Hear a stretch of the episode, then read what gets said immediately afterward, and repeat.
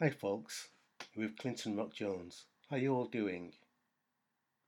Well, I've had one of those weekends, full on busy performing in Derby. Actually, it was a great night, and it almost reminds me of when they um, um you know the Wild West Saloon. Everyone was in high spirits, fun and laughter everywhere. It was a great night. I mean, I didn't get home till I didn't get into bed till about six o'clock in the morning. But again, that's show business for you. No regrets at all. Right now, we're coming towards the end of the year, and I'm getting a, quite a lot of dates for 2023. Taking the time now to pace myself to work in and around the dates that I've got coming in, and there's going to be plenty more as well. One thing I've had to get used to is going up and down the country in a van, and uh, obviously when we're doing international, we're on a plane or on a um, on a ferry. It's going to be some long days and long nights. And the thing is, what keeps you going? It's for the love of music, obviously, and the people that you're working with. you've got to get on with each other. Have your own little bit of humour and fun along the way. Yeah, I wish it was glamorous a lot of the times, you know, to be picked up by helicopter or limousine, but in reality, no, I've not seen any of it yet.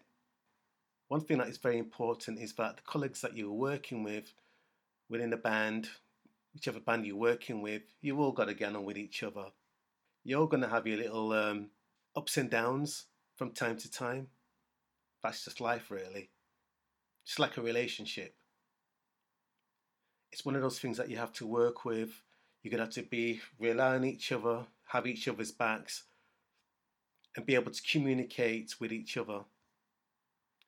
It's not going to be good if anyone thinks that they're better than anyone else. No, um, that's one of the things I'm not really going to, that's not going to be comfortable with me at all.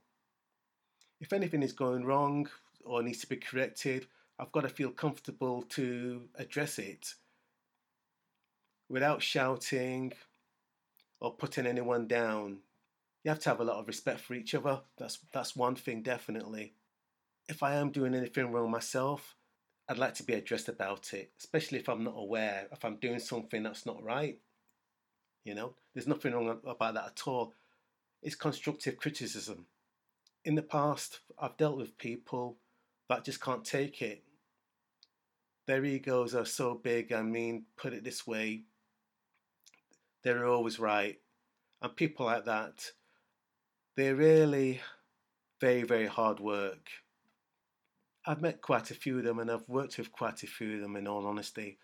And I've just tolerated it to the point where, you know, enough is enough now.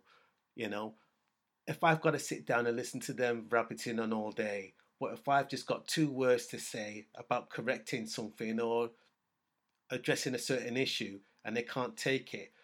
Well, they're definitely team workers worth working with. They are not real team workers. Just like a business, a relationship, a band, that is a business and it's a relationship as well. And it needs good, honest teamwork to survive. A lot of the times, anything that's put to the table, we're not really going to agree to it all. Some of us will, some of us won't, but then you got to understand why it needs to be addressed or why it needs to be done. If you go out there to sell your craft to people that you are performing in front of, you are there to entertain them. And that involves the way that you appear on stage, the way that you appear in public, the way that you sound, and the image that you portray. As a band of musicians and artists, if you're all getting on very, very well and you're all working together, that shows through to the audience and the audience pick up on it and they feel good as well. A lot of the audience pick up on things like these. You don't want to take it for granted that they don't know what's going on. When me and the band rehearse, I like everyone to be there on time I don't want to be arriving there and people arrive half an hour later or two hours later. By that time, my morale's gone and everything else. I just want people to be there on time so that we're not rushing through anything and we go through the music and we go over it until we're all comfortable the way it sounds. and we're confident to go out on the road with it. It's about making an effort. If you put that practice into everything, you can't really go too wrong. I often like to get to rehearsal a bit early, set up my equipment, set the sound levels, and get a good balance. I find that a lot more easier than when everyone's there and everyone's tuning up and everything at the same time.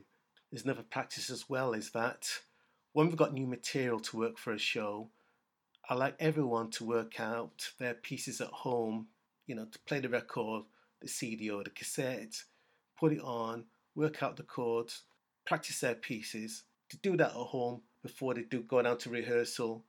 I always found it frustrating when I had to go down there and some of the guys hadn't even listened to the record yet and they were working it out in the rehearsal time while I was just standing up there waiting. It just, I found it very, very frustrating and annoying. I've often had to hear the excuses I was working, I was babysitting, I was shopping, I was too busy doing this and doing that. But in all honesty, there should be no excuse really. If you're going to be too busy to practice the songs at home or get to rehearsal on time, well, let me know in advance and I can find someone who does have the time for, to do all of that. Respect my time and I'll respect your time as well. Again, some people look at it as fun and it can be fun. A lot of time it is fun, yeah, but you got to treat it as a business as well. And believe you me, the more you treat it like a business, is the more it becomes a professional business and you will get all around respect.